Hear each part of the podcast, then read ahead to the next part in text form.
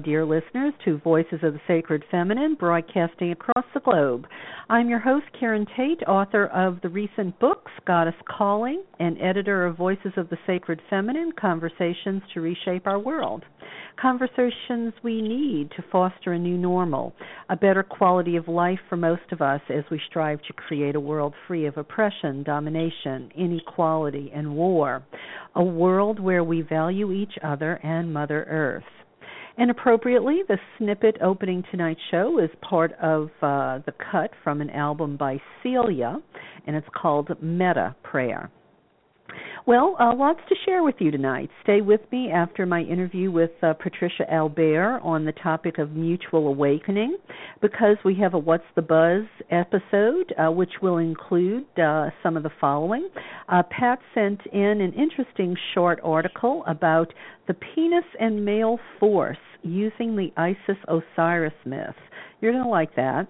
Uh, Kathy Pagano, our resident astrologer, can't be with us until May, but she sent in the cosmic story. So you have some idea about the upcoming lunar eclipse and blood moon and the energies that are going to be uh, coming with that.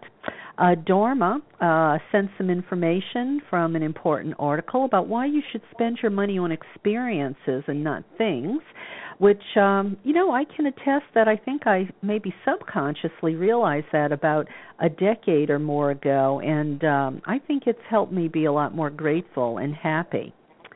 And I have to say, wow, wow, wow. Did we have a fantastic Artemis ritual and book launch party at the Goddess Temple of Orange County last Saturday. We had standing room only. Everyone was all abuzz about Dr. James Rietveld passion and dedication researching uh, Artemis of Ephesus for his book of the same title. We were blown away by the uh, they were blown away by the authenticity of the ritual. That was their feedback. Uh, folks said the guided meditation was moving and transformative. And you know what? We raised almost six hundred dollars for the Goddess Temple of Orange County. Much needed money. Now that might not sound like a lot, but for one event that was not bad at all. You know, people see the goddess temple and think it's flush with cash, you know, because it's beautiful. But, you know, it's not really. It's far from flush with cash. They barely make ends meet every month. It takes $5,000 a month to keep that space open.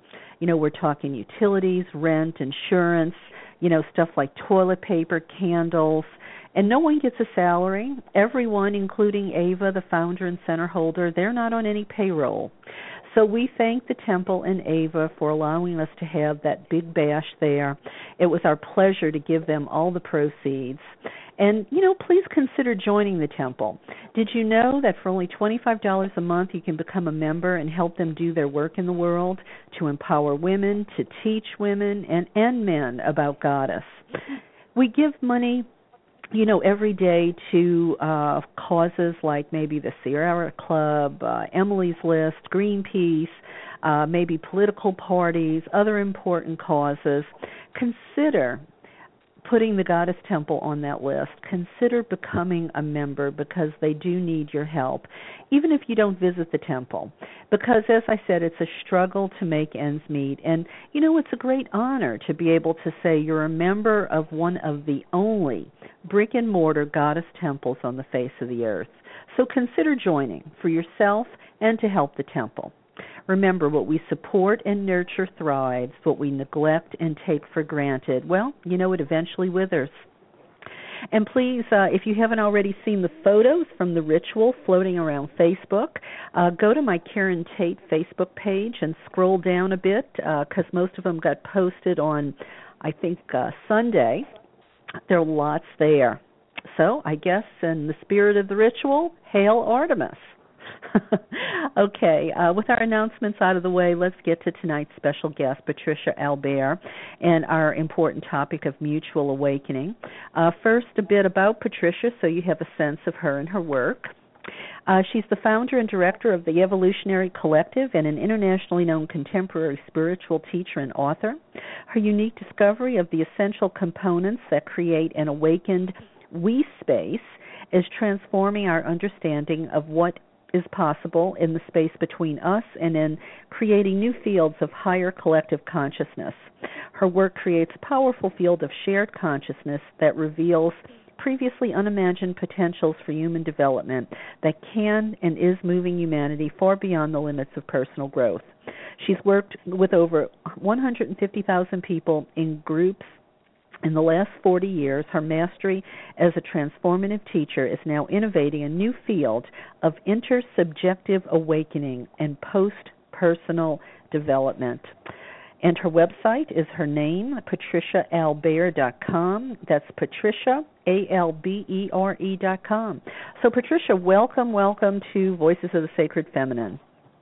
Thank you. I feel very excited to be having this conversation with you. Well, I'm so glad uh, you're here with me tonight. When your book uh, arrived in the mail, Mutual Awakening, it uh, sort of struck a chord with me because, as I was telling you uh, before we went on the air, uh, so many of us who uh, live goddess spirituality, teach goddess spirituality. Well, you know, we always say it's about the we and the us as opposed to the I and the me. It's about caring and nurturing and um I guess you could say sort of um looking out for one another, taking care of each other as opposed to this, you know, I got mine and screw you kind of attitude that uh uh is out there, you know, the greed and um you know all the horrible ugliness that causes so much suffering. And um I guess I'm wondering um did is there a connection between what I just described and what you call mutual awakening? I, to some degree. I mean, there's there's always, um, you know, there's sort of different realms of consciousness, right? You know, there'll always be a healthy I, you know, a certain sense of individuated consciousness um, that can be either very egoic, right, as you were saying, mm-hmm. and very sort of base, base instinctual, kind of almost animalistic um, level of consciousness, or it can be a very pure point of like an origination point where the soul first just comes in and has a, a particularity and a distinctness, which is very beautiful and part of the we. Um, so I think, and you can have, uh, you know, us and we that's very codependent and, you know, sort of unhealthy, and you can have it be, you know, the highest experience of, um, you know, almost possible. So I you know I, I I see it a little bit differently. The the mutual awakening has has more to do with um, at this point in our consciousness. I mean, for me, you know, I was like a teenager 40 years ago, and um, you know, walked into the tr- personal transformation um, world. I met Werner Erhard and and worked with Est, which is now Landmark um, when I was 18, and you know, have done very, you know, many different kinds of spiritual work since. And I think this, you know, this last 40 something years has, has been the decade, you know, not the decade, but the era of, of individual awakening.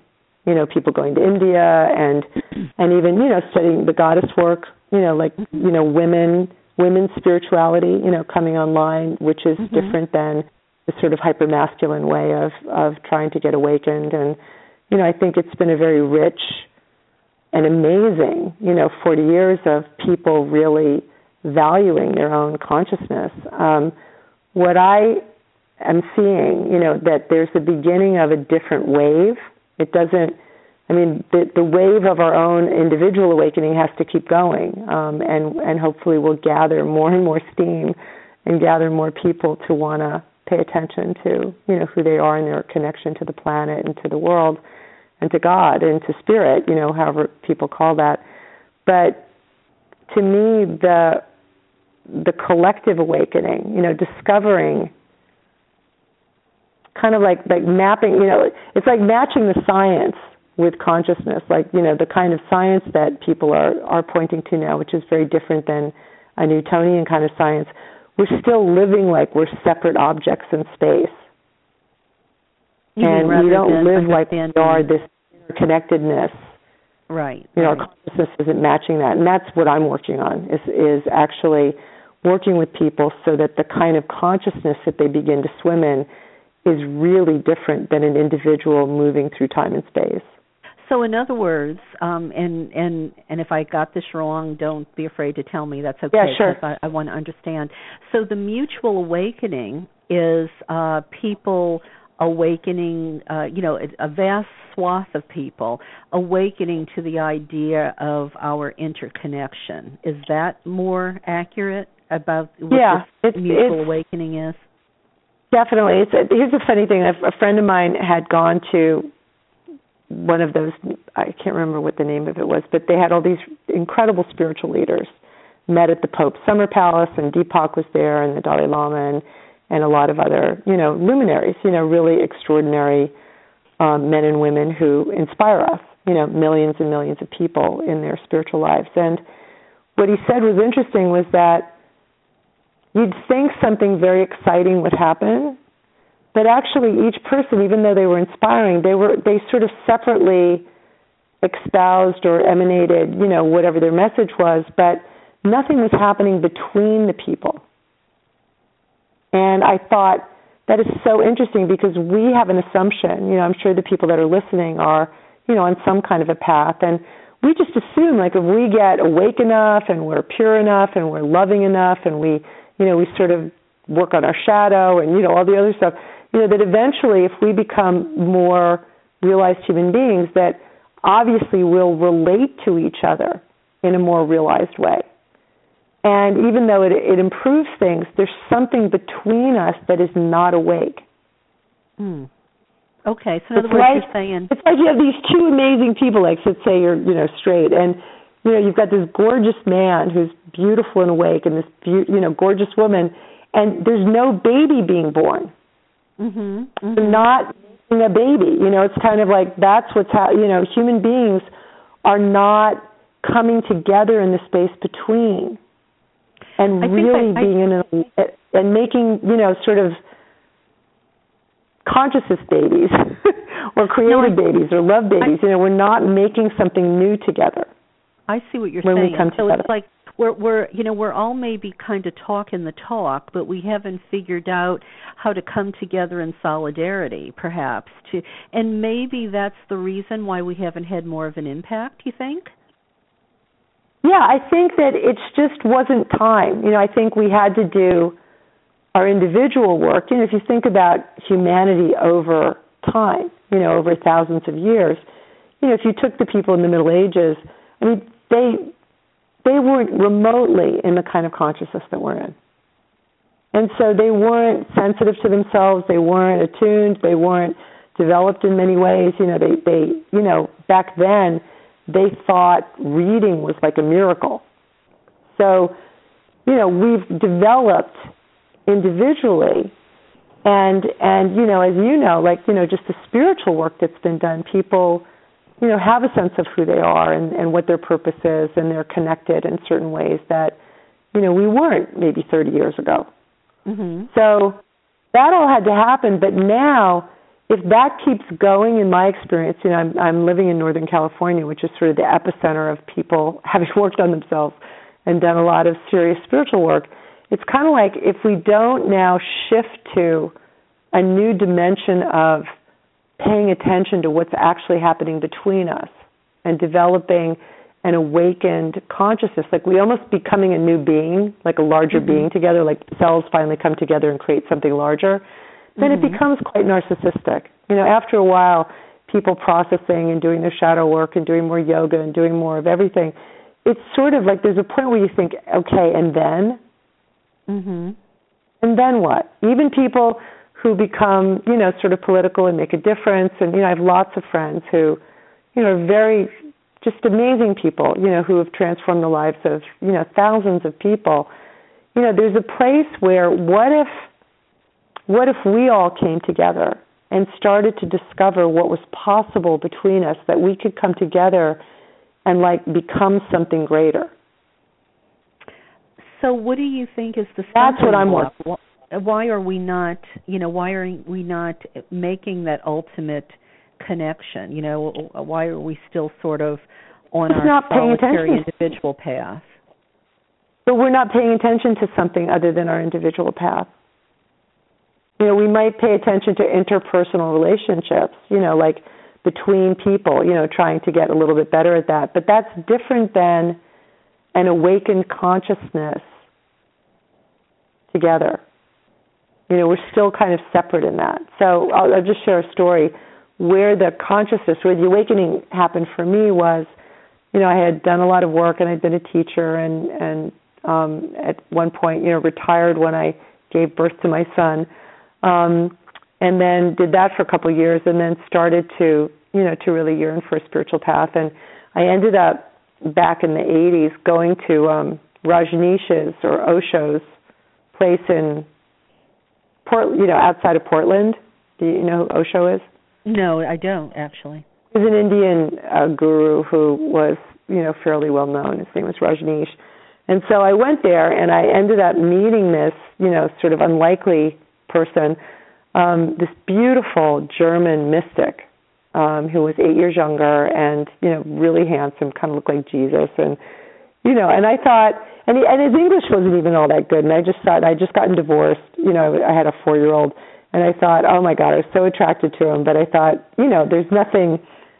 I didn't think there was something really larger than this sort of incredible attraction to this beautiful man. And we ended up being together, and we really fell in love. I mean, we fell in love like in that kind of explosive, shocking uh, way. And you know, he really ended up being my twin soul or whatever you want to call it, um, you know, something extraordinary happened between us. And he was very mystical and very devoted to kind of being in a very present sort of altered state of consciousness continuously and and I was so in love with him and so able to surrender that we ended up entering into a kind of shared consciousness that we shared for 4 years and we were so turned towards the truth, kind of like the way mystics are, and so surrendered that in 24 hours, the kinds of experiences that we had and where we were taken, and the love for each other, and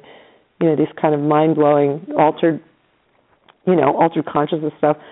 It was wild, you know, and and the the love and the you know the kind of shattering of all the places that would separate um, us from each other and from from you know the divine was just getting we were getting pummeled, you know, with this kind of moving through and um we had an awakening, you know, that was pretty sustained, but it was together. You know, we were inside of something together. And mm-hmm. then he was in a car accident and then a coma and um was brain injured pretty badly and then eventually killed himself. So, you know, within 2 years I had been through hell and then he died and you know it was like a nightmare. Um you know anyway but but the experience of the shared consciousness i didn't know what to do with it because then he was gone. So it wasn't an, an individual awakening. It was something that had happened together and i had no idea how to process that. And what happened was eventually you know i went through a lot of stuff but and kept teaching and working with people. And then about 10 years ago, I thought that was just a personal thing that I had had been dealing with and about 10 years ago I realized that I was sort of finished teaching and, and working with people in groups, you know, on their individual work. Something in me just was was finished. And I thought, well, so then what? You know, what's where's the new edge? Where's the new possibility for growth and consciousness? And it dawned on me that the kind of consciousness that we had shared that maybe there was something more than what we had experienced, that there was the multiple beloveds, that it was time for humanity, the people that were ready, you know, to come together and to discover how to be inside that kind of consciousness that we were sharing without being lovers. Right, right. Well, that's, that's, that's that's, what I started working on, and that's well, what's that's taken a huge leap, don't you think? I mean, there's so many people. uh, I, I mean, seriously. I, I mean, even the most evolved people that I know um, right. aren't anywhere near what you're talking about. You know, that that's sort of I guess level of um connection. I mean the language kind of fails you, you know. Um right. you know, the, you know even the the people who I know who think they're the most involved, you know, they're still, you know, dealing with the petty stuff. You know, they're still stuck on the wedge issues. You know, I, I mean, a group I belong to, uh, as crazy as this might sound, you know, heterosexual and, and lesbian women, you know, you would think women who have been um uh, discriminated against their entire life, gay women uh, who doubly discriminated against. Um, you know, some of these women want to sort of turn around and discriminate against transgenders. You know, and so and so oh. you're thinking that if you know people are that unevolved that they can't see that, you know, um, then how how do they make that leap? To the next level if you know if i'm understanding what you're talking about you know? Right because I mean, we're still stuck in these you know petty mundane um you know me versus you and um you know we we we haven't achieved this we us kind of mentality. It's not like we're really in it together um right. and that that that that upsets me. I i have to tell you you know because i think especially given that circumstance i just described to you you would think women would be able to come together and overcome those sorts of obstacles because they've all known discrimination. They've all you know been marginalized devalued or at least a lot of them have. So then how could they turn around and perpetuate the same thing on another you know? Um so i guess it it uh i'm cynical you know um i wish yeah. i was more hopeful you know. well here's here's the thing the the it's a human issue. So that this all the different layers of separation and some levels of separation the membrane around us we just think is normal. And what i'm doing is it's not for everyone. Um it's definitely a developmentally you know people have to be ready. Um and we have people that are young and you know boomers and you know couple of people that are like 85, you know, I mean from from 27 to like 85. But it's people where there's some some of the things that that seem to be the the people that are called to this is one is they've either done enough work on themselves and they're you know by no means perfect or enlightened but um they're kind of like lonely and bored you know there's a certain level of okay so i should keep processing myself but you know, there's a longing for something with other people that you can't quite put your finger on. So you like feel like I know there's something possible. I know that whatever really potentiating my own sense of, you know, why I'm here on the planet, it isn't just my individual purpose. It's somehow I need to find my right others. Yeah. Well, and I mean, so I know a lot of are, people a lot of people are talking about finding spiritual community. Now, what you're talking ah. about might be a more elevated spiritual community, but this is maybe this is like yeah, this is definitely spiritual community, but it's it's wanting it's the people that are longing for that and then they and they know that their potentials really will lie in finding the right others that that you can really that, that you can really meet each other. Right. And then discover together humbly how do we how do we take apart those kinds of separation?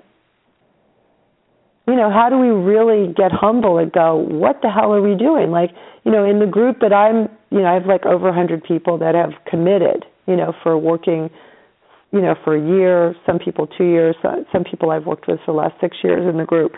And, you know, we're sort of like a, uh, what do you call it, a trial bunch of humans, you know, who are willing – to really go into the depths of this connection. And it is so beautiful. And people have been so willing you know to also acknowledge their humanness. But nobody has the right you know we sort of like if you decide to do this i i do a three day where um i take people into the space and consciousness that this is being done in. And there's seven different vectors. It's like if you want to find a space in the room you have to find three vectors you know distance from the ceiling, you know, from the floor and from one of the walls so you can find the point. This is seven vectors. And, you know, one of the vectors has to do with people need to be willing to be courageous. Period. So if they want to be prideful and think they know everything and hold on to their points of view and perspectives, then they can't really do this. You know, we don't. You know, you can sort of get hooked on that for a minute, but you only have about a minute, and then I'll say, okay, guess what? You know, if you're holding on to something, and there's a hundred other people there, like you can't do that. We need to be open with each other. We need to be courageous and open, even when it's hard. I, I, so I, if you imagine that one thing changes the game. But I'm I'm I'm having a little bit of trouble following you. So you actually have a hundred people in the room. Yeah, we have we have um, actually right now we have two groups. Um, there's two living, you know, like where they meet four times a year for three days, and then we do different virtual things and practices. But one is in New York and one is in uh, San Francisco, and there's 60 people in one and there's 40 something in the other. Well, what you just talked about, you know, the seven vectors, and you know, uh, letting go like your preconceived um notions and and sort. Of, I mean, I, I I I felt like I missed something in between. I mean, well, what seven, do you actually the, say that you know? It, uh, um, you know, I, I guess I'm just trying to figure out. Like the in process. the group that you're in, you don't have any agreements about whether people get to hold on to their points of view or not. Like everybody just assumes, like you know, they have the right to be. Do you know what the what the definition of pride is? Mhm. Well, well, what would you say? I mean, there's probably well, pride you know, is pride is a perspective that you know pretty much captures most people. It's a fairly vibrationally low level of consciousness, but you feel like you're right. You know, you tend to defend your point of view. You know, you're going to sort of justify your sense of identity. Um, you know, a lot of successful people operate a pride. Mm-hmm. But the moment, if you're leading a group, if you're working with people, if someone stands up and they're holding on it doesn't mean that you can't feel like you know something, but if you do it from an open place, it's very different than a prideful place. Mm-hmm. And if someone is, you know, if you have a group and everybody just does what they do, you know, people will inevitably stand inside of, you know, holding on to pride. Mm-hmm. And the moment they do that, the whole room goes down the tubes. Right. You know that, right? So so one of the vectors, if I, you know, when we do the three day and we take people into the consciousness, they understand that if they if they decide to do the year long, they have to be willing to mostly come from from you know to go beyond pride, which is to be encouraged, to be courageous about whatever their experience is, and to be open. Mm-hmm.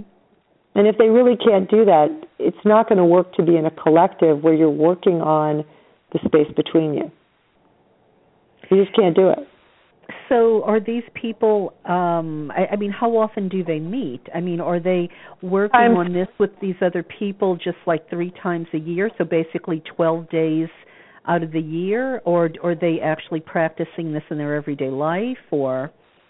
All, all of the above. So they meet four times a year in person, and then um, we also they also commit to two virtual calls you know, we use Maestro where everybody gets on the phone, everyone's together. And then they also have um, small groups that they meet with twice a month, and they also do a practice once a week with a partner that takes them into the consciousness. So, so it's pretty, you know, it's a total of like two hours a week that they're involved with this. Um, mm-hmm. You know, mm-hmm. either doing a practice or being in a meeting. So we figure that's enough to stay in the consciousness and to keep developing it, and yet, you know, have a big life or have a you know have a life that you're paying attention to. So, um, you know, that's what the people that are in the Fellowship Collective are doing. So, what is the end result? What progress or what accomplishments have you seen as the end result? Happen. Of, yeah, what, what's, what's yeah. Happened? So the the the first you know the first accomplishment is is that what we're doing is building the connectivity between us so it's like you're building the nervous system for a larger being. So, like if you were in a jazz quartet, you know, if you played your instruments a lot together and you started to learn how to go into that space of improv, you start to become like a one. There's a really great jazz group. They're not. They're they become one when they play, right? Mhm. You know, they're not separate when they're playing. There's right. a kind of flow when it's really happening. And so what we're building is that kind of connectivity between us. And it's amazing. I mean, it's actually like you can feel, you know, there's actually a group that's discovering how to be in that kind of flow and oneness is extraordinary. And then we work on, you know, obviously the various ways that human beings are that um, displace that kind of oneness. You know, we work on different levels of the group, you know, like belonging and, you know, sort of Maslow's hierarchy and and then practices that are so powerful and beautiful. And, and we we experience having sort of a shared like pretty consistently going into shared mystical um, experiences together that's really kind of rewiring us. Well it sounds um sounds hopeful sounds um you know pretty optimistic. Oh yeah Uh, uh, you know so so basically you know taking it out of the metaphor you know taking it out of the metaphor and put it putting it in you know it's actual example um or or yeah. we strict are we strictly speaking about um you know human interrelations improve or are we are we talking beyond that even? It's beyond that. Um you know that actually happens and we have a lot of teachers and leaders and you know people that impact the world in it. You know there are a lot of you know pretty amazing people that have decided to do this. And they're sharing obviously the consciousness and the things that they're learning with their hospital or their school or their you know spiritual students or you know whatever various things that they're doing. Um we have a catholic nun. We've got a uh, one of Swami Muktananda's, you know, um, or Gurumayi's, you know, celibate monks who's in it and, and just some really amazing people. But the thing that's shifting, which is fascinating, is their consciousness um, is moving to being more fluid.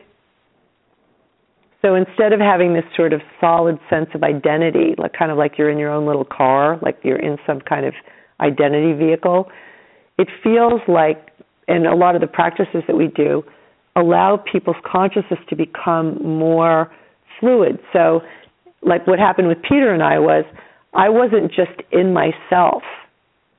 I was kind of all the time in him and in me, and also in the space between us. So, I had sort of a multidimensional sense of consciousness. It was sort of located in at least three different places, sort of simultaneously. Which I could always places? In him, I could always feel him from the inside, and he could feel me, mm-hmm. and I Mm-hmm. could also sense the space of our relatedness. You know, the space we're in together and kind of the field around us. So it sort of floated and kind of moved around very naturally, and the people are beginning to, um, you know, really experience that as a more sustained sense of consciousness. So they they feel the field around them much more consciously, you know, wherever they are um, as they get into this, and and they can also feel the other people in the group. They could feel me. You know, it's kind of like there's there's like a, an internet instead of an Mhm. internet that sort of kicks in and starts to get stronger because you know obviously human beings have telepathic ca- capacities and you know we're more psychically capable than for the most part we ever develop and a lot of that develops as well So, because women tend to be more intuitive, A much they, they say, are, are women better? Because um, you know they say women are more intuitive. Um, are women Right, better right. than men? um hmm it's a good question depends you know i would say it's easier for us to be surrendered in that way Mm-hmm. Um, but men are pretty, at least the men that are showing up around this, you know, which are not your normal men.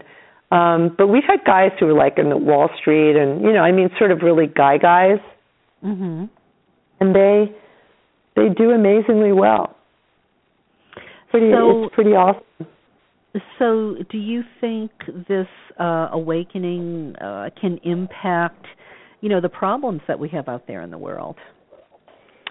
Well, I think here's what I think is important. I think that the planet, you know, with the internet, with all the things that are sort of collectively coming online, um, and I know Teilhard de Chardin, who was a Jesuit uh, priest who spoke a lot about, you know, this sort of coming together of consciousness. I think that my part is to try to create a very high level awakening with larger and larger groups of people. And if we can become sort of like this collective being, like this big jazz group, right? But only mm-hmm. with consciousness, and we can create some pathways, you know, sort of a prototype for that in consciousness, that's going to help more collective beings kind of awaken. Because if you think about families, if you think about organizations, if you think about the government, I mean, can you imagine, you know, if if like I could get my hands on the Senate and they were actually willing to discover how to become one being that that is really interrelated in a way where their consciousness and their connectivity was that you know that awake. Mm-hmm. wow you know like what what couldn't we get done? Right. If well they if yeah they would all have to they would all you know, it would be very different. So well, yeah, I mean, they would all have to, you know, well, they would have to drop that what you talked yeah. about in the beginning, that idea An of agenda. who they are and what their identity and their agendas are. Yeah. And and and don't take this in a negative way, but I keep thinking sure. about the I, I keep thinking about the Borg, and I keep thinking about right. the no, that's Avatar. people have. Huh? That's the funny thing is I don't know if that totally comes up for people is what happens in this, which is fascinating, is because you have to remember it was it's developmental. So you have people that have developed the, their sense of identity in a very strong way. You know, I don't we don't have people that are bland by any by any means, you know, in the group. But the consciousness of unity, interestingly, is not um, merged. It's actually the distinctness of uniqueness becomes more vivid. Hmm. And Teilhard de Chardin spoke about this in, you know, if you think about how molecules, you know, atoms come together to be molecules and, you know, it sort of goes up the chain. The way they become united is by sharing some kind of characteristic energy, like, a, you know, um, magnetism or whatever it is. For humans to become one, we actually have to share some kind of characteristic energy that allows for um, us to unite. You know, when we share in our normal way, we share egoic energy, which is based in separation, so we're never going to become one. And when we start to share, what I have people sharing in the ways that they practice is this incredibly attuned consciousness and sensitivity to exactly who's over there to the being of the other person, the distinct being, like it was with Peter and I. I mean, he hmm. was so vivid to me. I mean, if he was, if he showed up in a different body, you know, as a woman or something, I mean, I would know it was him because I can taste him. Do you know I mean? I know exactly who that being is.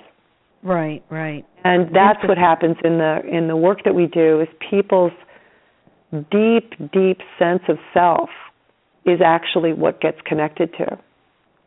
Well, you know, I, I'm thinking too about the those old books, the Celestine Prophecy, and uh-huh. it seems, you know, in, in the in, you know the people kept evolving and evolving and evolving, and I, I I'm wondering if you know the little baby steps we're making as human beings you know yeah. um you know we, we're suddenly and, and i mean i know you're talking about something on a different level but i mean you have to work up to what you're talking about so just by by virtue of the fact that maybe we don't have slavery anymore, maybe women will one day make equal pay and be considered equal to men. Um, you know, we're talking about you know rape is a bad thing now on college campuses. You know, domestic violence is a bad thing now.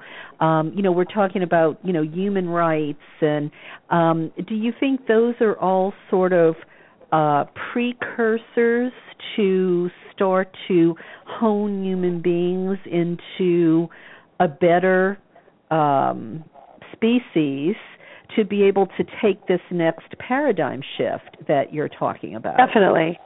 No, all the work that we've done in the last 40 years, I mean, I and you know that we have an, a black man as a president is also, you know, I mean that that you know from my mother's time um, until now, it's like so much has been accomplished there. It's not done, but it's wildly different. Right. You know, it's right. we have gotten a lot done. is but we're still separate. And yeah. I think that the consciousness that we're developing um, is taking it a bit further so that if I'm if I can feel you from the inside, you know, if if if a man could feel you know, the experience of a woman from deeply within her, it would be very hard for him to do what men do sometimes. Right, right. Because well, you can't I mean, object. You know, a lot of what I'm working on is the shattering of this sense of objectification, which is being separate. Right, right. I know when I took yeah. some Kabbalah classes, you know, one of the things they taught about was separation, and it was when you when you had separation, whether it was in whether it was within the cells of your body or whether it was separation from other human beings. That well, if it was separate, if you had separations in your body, uh, it, within the cells of your body, that's what enabled dis-ease to enter. Likewise, right. out out in the world, if there was separation between human beings, that's when we have strife and you know all of the ugliness. Yes. And um but but you know I guess it, uh, you know I, I huh say again. We can't. Part of what gets happens in the way that we're working is people get really sensitized to themselves because you know we marginalize things in ourselves. hmm We minimize, you know, how we actually even feel things, and we are insensitive to each other. True. So by heightening consciousness and sensitivity um, and complexity, you know, the ability to sort of hold more dimensions and perspectives at once, you know, it can't do anything but make for a more human world, you know, a, a more humanized world. So, Patricia, let's say um, somebody walks into your class for the like the very first time. Right. What what what happens in that class? I mean, what I mean beyond what you've said already, which partly yeah. makes sense to me, and and partly you know it's a little bit too metaphoric. Um, you know, I mean, what you know, what do you actually do? I mean, um, I, I you know, are you just sort of put through these like EST type exercises and things, or? Um, no, no, no. I mean, I did I did EST and Landmark thirty I don't know, 30 years ago. So, I mean, it, I, I'm not, you know, that isn't the way in which I work at this point.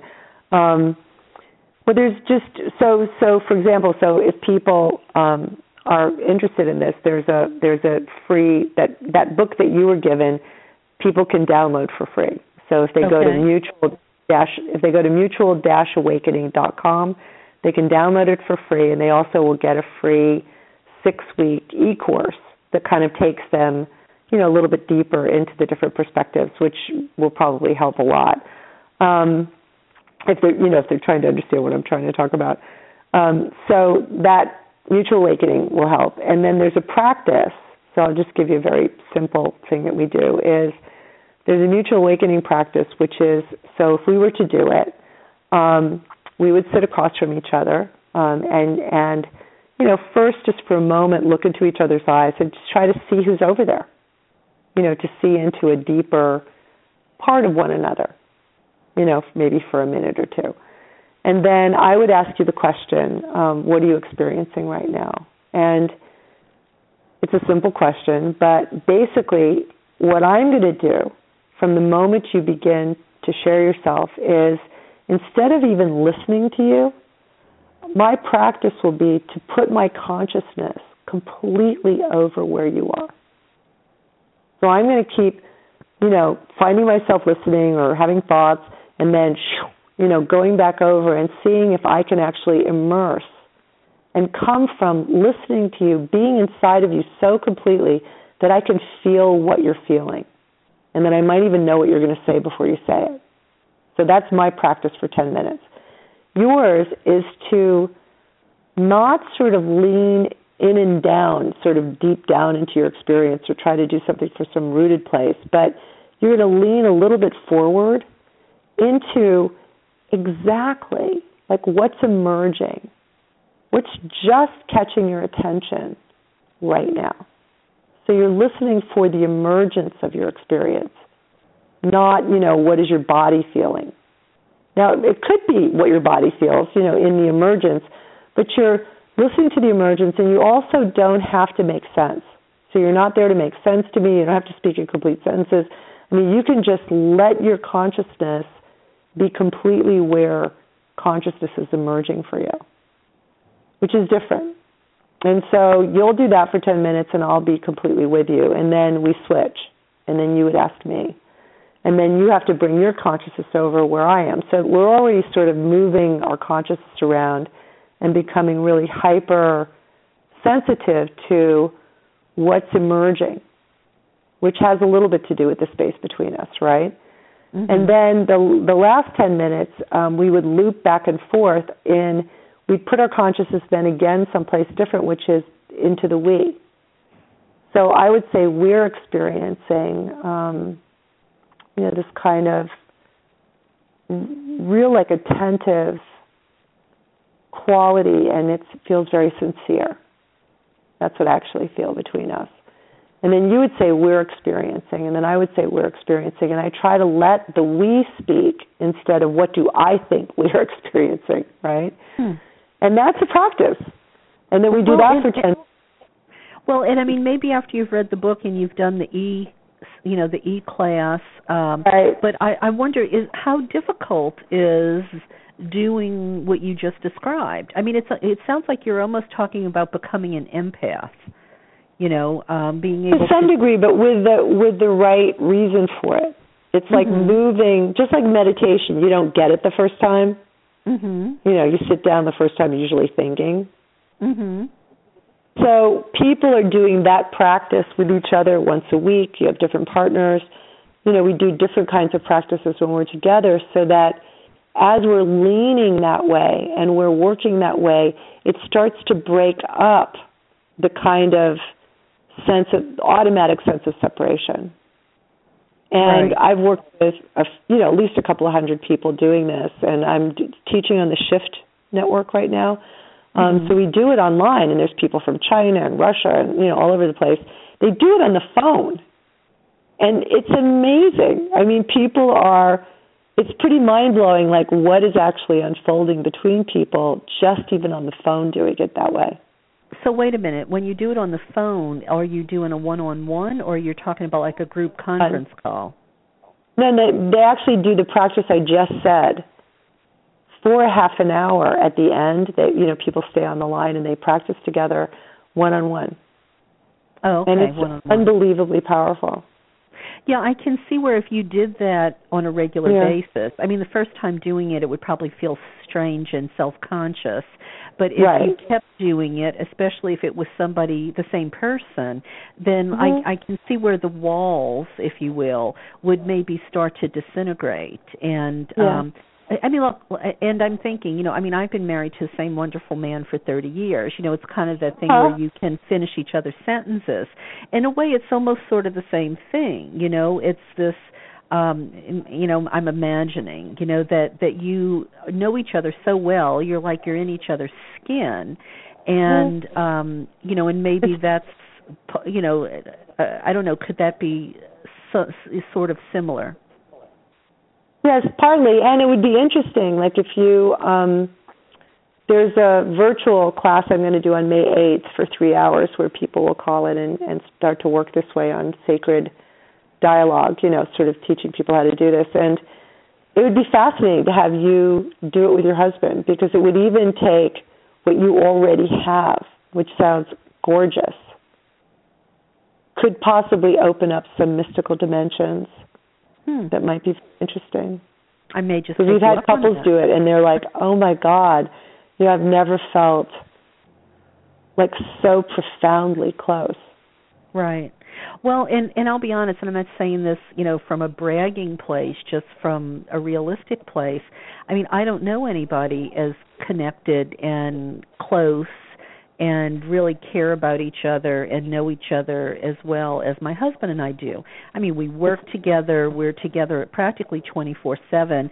And you know, wow. for some people that makes people crazy. You know, for right. us it doesn't. You know, for us it if we're not together it sort of feels like half of us is missing, you know. Wow, beautiful. Um Yes, but it would be bringing humanity more into the multiple beloveds, like the space where we start to feel a kind of connectedness and closeness that's actually innately there. Yeah. If it wasn't there, we couldn't find it, right? So well, you know, we're, we're just sort of piercing through these membranes that we've gotten used to. And um, you know, I think in 20 years, this is what people will be doing.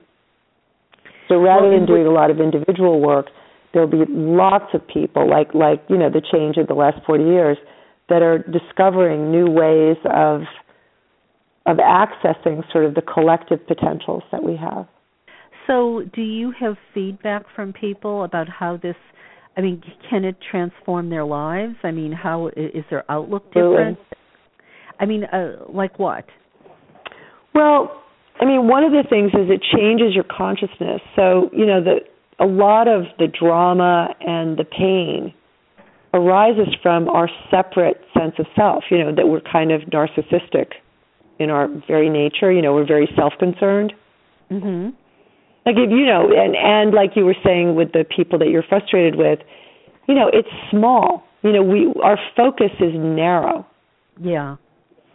And there's a contraction to that. There's a pain that goes along with that. There's a drama that goes along with it. You know, the smaller your what you're paying attention to, kind of like the tighter your life is. Mhm. And as you open up your consciousness and it gets more spacious and you're actually paying attention to other human beings and to bringing a new consciousness into the world, you know, by actually paying attention to something larger, your life changes. It really does. It gets more connected. It's more connected to more people. It's like you're more of a blessing than kind of a selfish, you know, what was that quote from um oh god, what was the guy's name? There's this great quote about, you know, not being a selfish little clod of ailments and grievances complaining that the that the world is not devoted to making you happy. I can't remember who it was, but I obviously memorized it because it was, you know, worth worth reminding myself of. And I think that um you know, there's something about the support and the love and the connectivity between people and beginning to pay attention to something a little larger. Well, and, and I would more... imagine when you're doing this practice, is one of the things you recommend people not do is watch the news. no, I, I don't necessarily recommend that they do that. No, I actually I think you become more sensitive. You know, you feel the news. You don't just watch it. Well, I guess the, the reason I said that feel, is like I watched. I, I'm not a big news watcher, but um one morning I was up early and I watched the uh, "We Are Charlie" thing. That whole, you know, the march that they had that one morning. Oh yeah, and there was yeah. it was beautiful. There was something collectively awake that morning you could feel it, just like with 9/11. There was something that was awake in New York City. Yeah. I'm from New York. In the streets for about three days, the horns weren't honking, and people had slipped into a kind of awakened connectivity, which is what I hope will happen um, through you know the small piece that I'm doing and and just the you know the movement of consciousness on the planet that eventually we will be awake together. We so have to be. For, so for listeners who might want to know more about this or uh, well, well, first of all, to be a part of your group, do they have to be in Northern California or wherever it was on the East Coast, or um, how else can they be connected?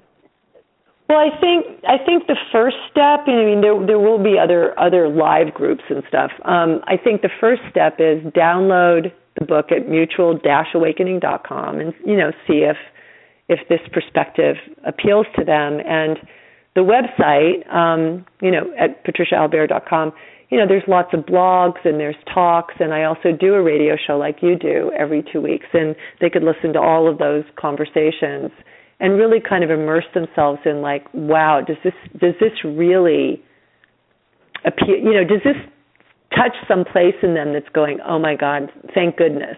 You know, like I thank, thank goodness this is actually existing, or it just doesn't make any sense. You know, and if right. it doesn't, then don't worry about it. Um, on May eighth, I am doing a virtual class online that they could sign up to do. And it costs like $59 and it's three hours. Um, you know, we take a break each hour and they'll really get to experience exactly what I'm talking about directly.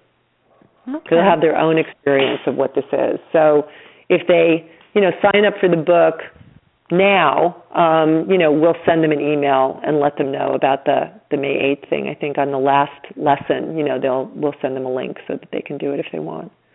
Okay. Well, Patricia, Yeah. this sounds inspiring. This sounds hopeful. it's Um, hopeful, right? it, it, you know, I, I mean, um, I'd feel better if, say, the whole city of Los Angeles were doing it, but you know, you got to start somewhere. or Well, in Washington. Tustin, just so you know, because I know you were in Orange County, um, the Unity Church at Tustin, we have 17 of the people down there are in the the group in in San Francisco. Oh, really? Okay.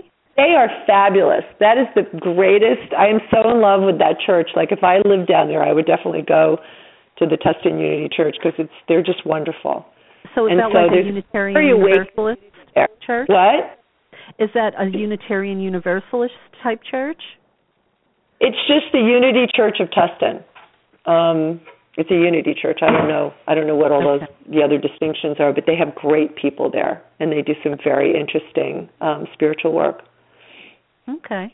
So if you're down Well- there, check it out. Yeah. Yeah, I I may. I mean, it's uh it's sort of within driving distance. Well, Yeah, uh, you no, know, go.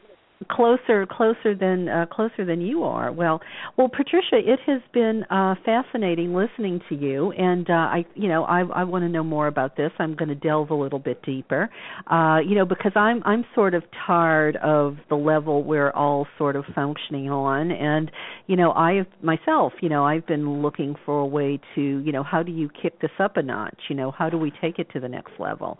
And I Yeah. think it's sort of, um, uh, you know, this this could be, you know, could be it. Yeah. So, Well, it's interesting. Like, you know, I can tell. You know, you are obviously very committed. You know, you've done a lot of work, and you're committed to awakening. It's people like you that come. okay, That's that's who shows up, or the people that are kind of like, oh, really, huh? Because you know you know what I'm talking about, or at least you sense it, and you know that there's going to be the next step. And you know, not everybody needs to take that next step, but a bunch of us need to. yeah, absolutely. Well, you know, they say it only takes, you know, t- I think 10% to shift the consciousness. You know, to to Hey, make that paradigm working on it. Yeah. well, thank you, thank you very much too. I really, really have enjoyed the conversation with you. It's been wonderful. Me too. I, I really have. Uh, so thank you so much, and I'll be looking into this uh, a little bit more. And um, you know, let's uh, let's keep in touch. Let me know how this goes, and uh, if you think there's um, you know more to talk about or something to come back and report, or uh, who knows, you know, maybe you grow this and it turns into something more widespread. We, you know, whatever it is, keep in touch. Let me know, and uh, you know, we'll um, you know we'll we'll tell the audience about it. I will. Thank you. Okay. All right. Good night. Okay. Bye bye. Bye bye. Um, well, listeners, I hope you enjoyed that, and I have to take just a little bit of break here, so don't go anywhere. I have a lot planned for you um, after uh, we play this song. Uh, let's see. I think I'm going to go ahead and uh, play "Everyday Goddess" by Celia. Tonight is a Celia night, so uh, be right back to you. Don't go far. It's really no big deal. And this is everyday guys.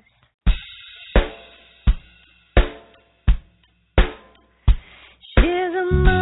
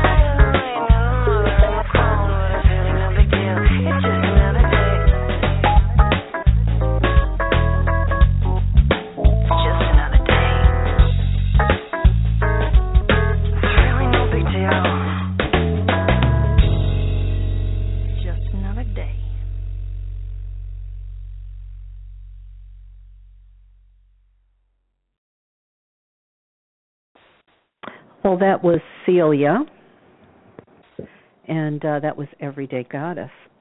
So, have you ever thought if corporations are people, why don't the Republicans want to cut their welfare? Hmm, some food for thought. And while you're thinking about that, here's a word from Joe Carson.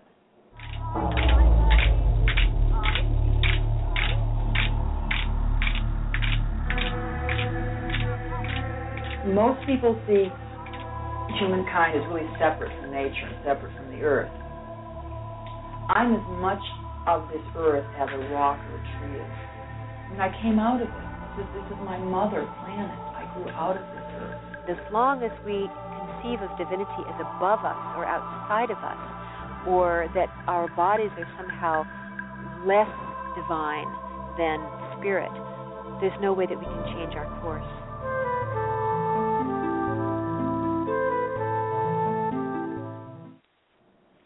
Well, that was Serena Roney Dougal. She's a PhD, and uh, she's in the film Dancing with Gaia. She talks a lot about dream symbols uh, and the unconscious and uh, the voice of the earth speaking to us. She's just one of the many uh, visionaries and teachers that are in Joe Carson's uh, film Dancing with Gaia, which explores the connection between earth energy, sacred sexuality, the goddess as Gaia. Along with Serena, uh, there may be about 14 other uh, experts uh, who give us tools to feel the life of the planet within ourselves. And the DVD comes with a 45 page mini book. And you know what? It only costs $20. Uh, and you can get your own copy at dancingwithgaia.com. Dancingwithgaia.com. So, what do you think of that? Well, we are crossing the threshold into the second half of the show, and um, something I think maybe you uh, haven't uh, heard for a while. Let me refresh your memory. This comes from my book, Voices of the Sacred Feminine. Most of us have come to realize patriarchy, ruled by a male dominated society, revering solely a male god, is not working for Mother Earth or most of the people on the planet. How do we counter beliefs that there's no option but the authoritarian father? How does society go about making a course correction? How do ideas that permeate every level of society, from womb to tomb, boardroom to bedroom, voting booth to the workplace, shift into a more fair, equal, and just world of partnership, caring, sharing, and peace? And that is uh, a quote of mine from uh, Voices of the Sacred Feminine, which is uh, the anthology based on um, this radio show, actually. And I have to say, I just got a, a wonderful review from uh, Harita Meenee. She is a scholar in Greece, and um, I think that review is going to be uh, running in Sage Woman uh, sometime soon. I was trying to see if I had a copy of it here to uh, read some snippets, but uh, uh, I don't. I must have uh, moved it and put it somewhere else, so maybe I'll share it another time. But I'm wondering, have you been finding your sacred roar lately? Have you? yeah, Sacred Roar. Uh, what are you doing to find it? Email me and let me know. You know, one of my listeners, Lean, um, she said that uh, she likes the sacred roar, but she likes the idea of a sacred howl even better. I think I like that too, a sacred howl. So whether it's a roar or a howl, just find your voice. Stand up, be counted. Don't allow yourself to be marginalized, devalued, or taken for granted. Assert yourself because you are valuable. You are valuable. Don't take your cues from the patriarchy that tells you otherwise. Well, you know, there's uh, there's only uh, literally a few days left uh, to book the trip to Turkey, departing May 23rd with me and Dr. James Rietveld. Uh, we will be leaving May 23rd for 16 days, and um, I'm wondering, you still thinking about it? We do have a few seats left, uh, and this is for men and women as we embark on the trail of the great mother goddess of Anatolia, which is Turkey. Yes, Turkey. So, um, anyway, I have uh, some interesting things to share with you, as I promised at the top of the show. You hear those bees buzzing, so you know that uh, you recognize that sound, especially if you've been around for a while. This is the segment when we talk about the bees buzzing round in my bonnet. Uh, I want to start with uh, something from uh, Pat. Uh, Pat sent this in, and I thought you might find it interesting. Uh, it's called The Penis and the Male Force, a snippet from Isis and Osiris. Interesting, isn't it? Um, starts with this. It's a quote by Richard Rohr, and uh, he says, "If men are not led onto journeys of powerlessness, they will always abuse power." And that's what this is about. Uh, that's what uh, you know these symbols and metaphors and things that we're about to talk about. That's uh, sort of the topic here. Um, and uh, it says, out of all the myths worked into modern paganism, one of the most moving and powerful is that of Isis and Osiris. There are several different versions and several different components of this myth, and like all myths, it's a living symbol expressing eternal verities into temporal consciousness and conditions. There's no single meaning to the myth. The meaning for any one individual is different to another, just as the meaning for us changes as we change from youth to maturity to old age. We live and embody the myth and are changed by it. Well, the snippet of the myth uh, that we're focusing on here uh, is that concerning the right, the correct, the ma'at relationship of men and male sexuality in regard to the earth and to women. So, um, this writer here says uh, that they are relating uh, this from their own uh, understanding and and you know personal limitations. They understand you know realize they're not perfect, so they're speaking from uh, you know their you know the male perspective, and um, in the myth, the evil Set, half brother of the rightful king Osiris, kills and dismembers Osiris into 14 parts. Afterwards, the goddess Isis, his queen and sister, gathers up the parts of Osiris to revive him, but can't find his penis since it was thrown into the Nile River, where it was swallowed by a bottom dwelling fish. Isis then creates a new penis from clay, affixes it to Osiris, and breathes life into him to enact his resurrection. Only then does Osiris become lord of both the upper and lower worlds, and the upper meaning earth. Um, at this point, we reflect on the words of Richard Rohr above. Um, Osiris, through loss in battle, subjugation by his half brother, and physical dismemberment becomes utterly powerless. The thematic connection with aspects of the Paschal mystery is obvious. It is this loss of power that enables Osiris to later become a just and wise ruler and king. He needs to die to his inherited and assumed male role and become utterly impotent. Osiris's restoration, the myth continues, is at the hands of and through the love and magic of Isis.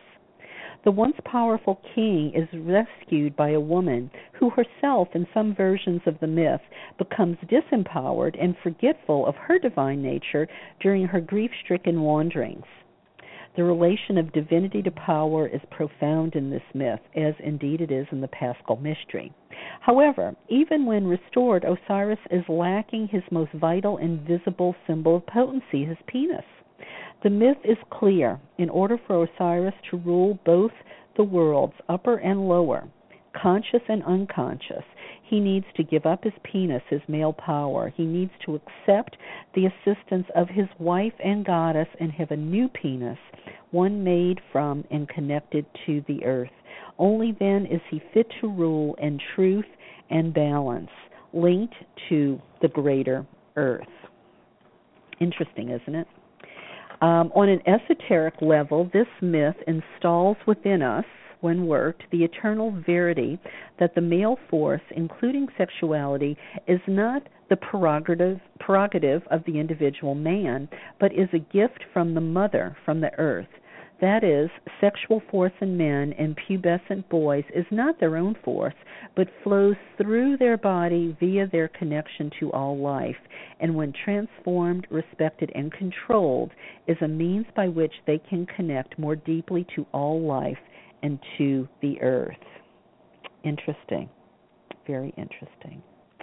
And um, they show the tarot card here of the lovers and uh, just a little bit more, the article says this verity runs in direct contradiction to both conscious and unconscious attitudes to men and the male force within our culture.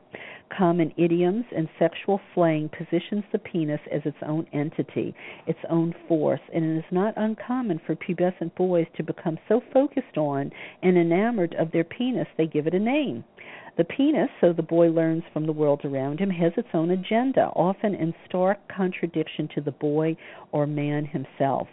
This was graphically illustrated in the comedy show Seinfeld, where Jerry the Brain played a chess game against Jerry the Penis to decide if Jerry the Man should continue dating and having sex with a woman he actually despised. Underlying the humor here is a dangerous meme of knowledge. The penis is separate from the man, yet it can control a man's actions. Men, we are told, think more with their penis than their brain. The Osiris myth opposes this enculturated view. His penis is from the earth, lovingly crafted by Isis. He rules by his acceptance of impotence and connection to both the earth and women. This truth is also shown forth, as well as many other things, in the Lover's Tarot Trump, as painted by the one we're looking at here by Pamela Colman Smith, where Adam looks to Eve, who looks to the angel. On a, social level, this verity indicates the need for men to give up male privilege, to accept uh, we have assumed power, vitality, respect, and force only through the fact that we are male, that we possess a penis. The power needs to be given back to whence it came, the larger world, women, and the earth, and we need to accept true equal partnership with women. This is not a sexual partnership and applies equally to straight and gay men. The myth of Osiris and Isis gives us all this and far, far more. No wonder it is a favorite of the pagan community. Of course, we need not only to read, but embody, chant, work, and enact the myth. Then we will understand so that uh, that was very beautiful. I enjoyed that, and there's a little cartoon attached, um, and uh, in the first uh, cartoon square, there's a little boy sitting on his mother's lap, and you know there's a word balloon, and the little boy is saying. Uh, well, no, the mother is saying, well, when a mommy and daddy love each other very much, some and in the next word balloon you see the little boy. Sometimes the daddy gets chopped up into little pieces by his angry brother and the mommy has to collect them all and put them back together. But sometimes she can't find the daddy's penis so she has to make one and then make love to the daddy's dead body and then she gets pregnant and 9 months later she gives birth. And then she says and that's where babies come from little Horus it's really sort of funny um, so anyway, uh, I just thought I would share that. Uh, thank you, Pat, for um, for sending that in. And um, next, uh, we have the cosmic story from uh, Kathy Pagano, our resident astrologer, who uh, could not be with us tonight. But uh, it's important to know that uh, this Friday night and Saturday morning there'll be another total lunar eclipse like we had last year at this time. It's called a blood moon because all the pollution in our sky turns the moon's face red. During eclipses, the gravitational and, and electromagnetic fields around the Earth shift, affecting our cellular structures, inducing evolutionary shifts within us. With the total solar eclipse two weeks ago occurring at the very end of the zodiac, our cosmic instructions are to let go of our old story about ourselves and the world and find a new one. As we release old habits, beliefs, and fears, all the energy we invested in maintaining that story is freed up to be used to rebirth a new life story. So we can begin anew, we can reinvent ourselves. This lunar eclipse has the sun in Aries and the moon in Libra, and our cosmic instructions tell us that the way to establish our new seed story is to partner with other people as equals, as well as to bring our own masculine and feminine energies into alignment. We have to let our beingness determine what we do and how we do it. We're going through a realignment of energies now, so we'll be able to work with our new stories. The energies of the seven squares between Pluto and Capricorn and Uranus and Aries over the past three years are connected to this lunar eclipse. So bring revolutionary and evolutionary vision to what you your new life will look like. So that's from Kathy Pagano, our resident astrologer, uh, who writes on the cosmic story. And for more about it, you can go to her website, wisdomofastrology.com, and there are dashes in there between um, wisdom and of and of and astrology. So it's wisdom dash of dash astrology.com, wisdomofastrology.com. So thank you, Kathy Pagano. And she will be back with us uh, on May 7th. And uh, we will continue uh, the story. Uh, so let's see. We have a little bit more as as we uh, talk about the bees that are frozen around in my bonnet tonight. Um, the other thing I wanted to share with you uh, was um, uh, from Dharma. She sent this uh, some information from an important article about why you should spend more time um, you know looking for experiences and why you should spend your money on experiences um, rather than things. And um, when i saw this i could really relate because i think i stumbled onto this reality myself you know maybe 10 12 15 years ago i started to really realize that it was the experiences in life that really nourished me. The things you know there's sort of instant gratification and you forget about them uh, after a few minutes. You probably know what I'm talking about. But the experiences, you know, you have them for a lifetime. You know, I think about some of the trips we've been on, and, you know, I don't remember the necklace I bought or the great pair of shoes or dress or, you know, even the car. Uh, but I do remember the experiences of some of those sacred journeys. You know, uh, I do remember special birthday parties or when my husband proposed or, you know, I remember those experiences. So, anyway, um, let me just share some of this uh, article with you. And um, there's science behind it, actually, rather than just my anecdotal rambling. Uh, the article is called The Science of Why You Should Spend Your Money on Experiences and Not Things. and uh, it's on a website called fastcoexist.com. Fastcoexist.com. So it says, You don't have infinite money. Spend it on stuff that research says make you happy. Makes sense? Okay. Uh, most people are in the pursuit of happiness. These are uh, there are economists who think happiness is the best indicator of the health of a society. We know that money can make you happier, though after your basic needs are met, it doesn't make you that much happier. But one of the biggest questions is how to allocate our money, which for most of us is a limited resource. There's a very logical assumption that most people make when spending their money that because a physical object will last longer, it'll make us happier for a longer time than a one off experience like a concert or a vacation. Well, according to recent research, it turns out that assumption is completely wrong. One of the enemies of happiness is adaptation says the doctor, uh, Gilovich, who's a psychology professor at Cornell University. He's been studying this question of money and happiness for 20 years. He says, We buy things to make us happy and we succeed, but only for a while. New things are exciting to us at first, but then we adapt to them. Um, unquote. All right, so rather than buying the next latest uh, iPhone or a new BMW, the professor Gilovich suggests you get more happiness spending money on experiences like going to art exhibits, doing outdoor activities, learning a new skill, traveling. Gilovich's findings are the synthesis of psychological studies conducted by him and others into the Easterlin paradox, which found that money buys happiness but only to a point. How adaptation affects happiness, for instance, was measured in a study that asked people to self report their happiness with major material and experiential purchases.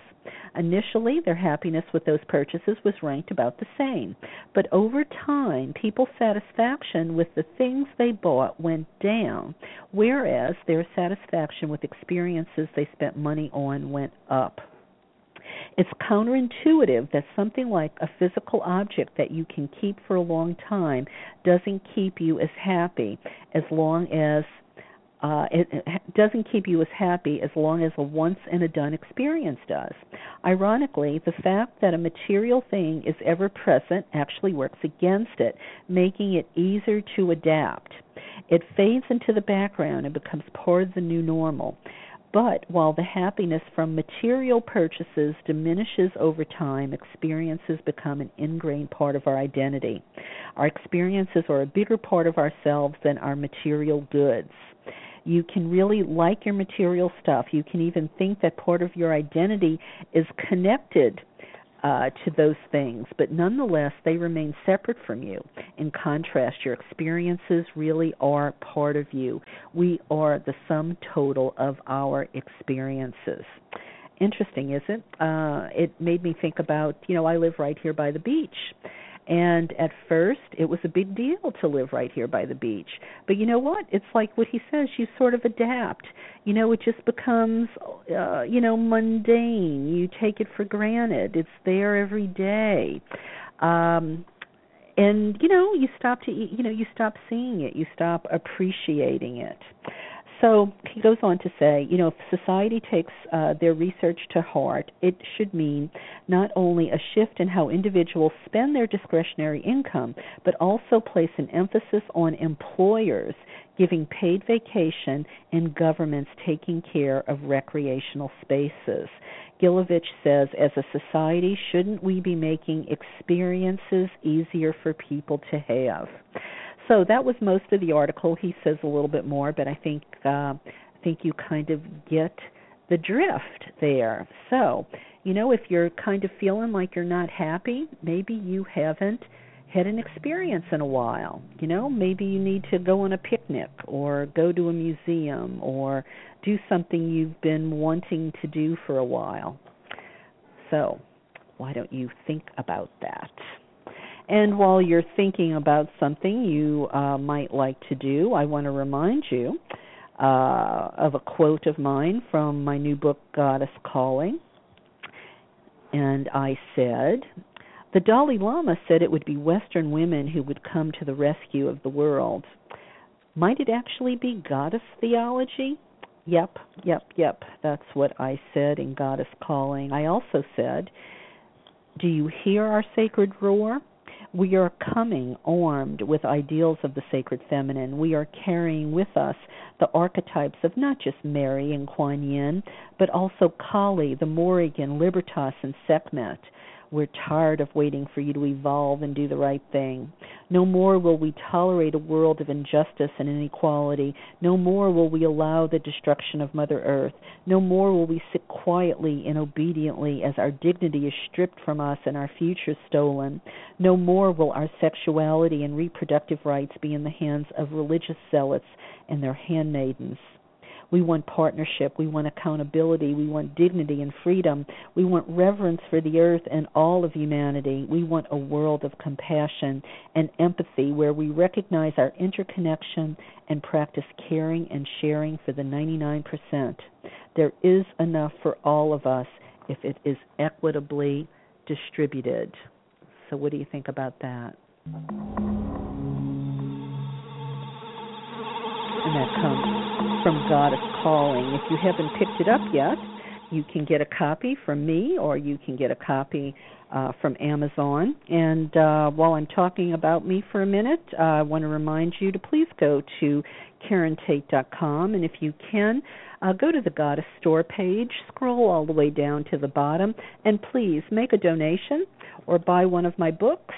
Uh, help me keep doing what I'm doing. And speaking of what I'm doing, uh, next Thursday, uh, April 9th, Adrienne Mayor is our guest uh, discussing warrior women. She has a new book out. Uh, you won't want to miss that as we learn more about the real Amazons and other such women around the globe that patriarchy has mostly written out of history in any meaningful or accurate way. Adrienne Mayor, I saw her give a talk at the the Getty Museum a couple uh couple months ago now and uh she was she was great and she's a lot of fun and uh I got to meet her in person and I was so glad when she agreed to uh to come on the show. All right. Well, that about does it uh, for tonight. Uh, I want to thank you, uh, dear listeners, for um, tuning in tonight, and um, hope you will continue to tune in. Uh, tell your friends about the show.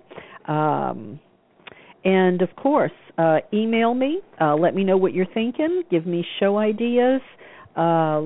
You know, I always love to hear how much the show means to you and uh, how it makes a difference in your life. You know, it's gas in my tank. It keeps me going because, you know, despite what some people might think, I don't get paid to do this show. I do it because I love it. It's a guilty pleasure. And also because I believe it's a service to the community, you know, to teach about goddess ideals and the things we can do to change the world. So don't forget, um, the last thing I'm going to uh, say to close tonight's show is uh, the four legs of the stool of patriarchy. Do you know what they are? The four legs of the stool that prop up patriarchy and keep it on its feet? Sexism, racism, classism, environmental exploitation. Yep, we got rid, got to get rid of all four of those things kick the legs out from under the stool of patriarchy. And that about does it for tonight. Uh, have a great uh, Easter or Ostar Ostara weekend. Uh, oh, that reminds me. If you go to my website, uh, I have a, a, a nice Ostara uh, meditation uh, there that you can listen to. Uh, it's it's uh, great for spring and Ostara. Or if you actually do have my Goddess Calling book, um, there is an Ostara uh, meditation in um, you know in in the in the book as well. I believe it might be chapter 22 uh, but uh, totally free on my website karentate.com just go to the goddess store page scroll down. There are, are like three or four free meditations there. And one of them is specifically for the holiday that's coming up this weekend. So remember keep goddess and easter uh, by whatever name we call her and um, have a great weekend, and I'll be back with you next week. Good night. Amara,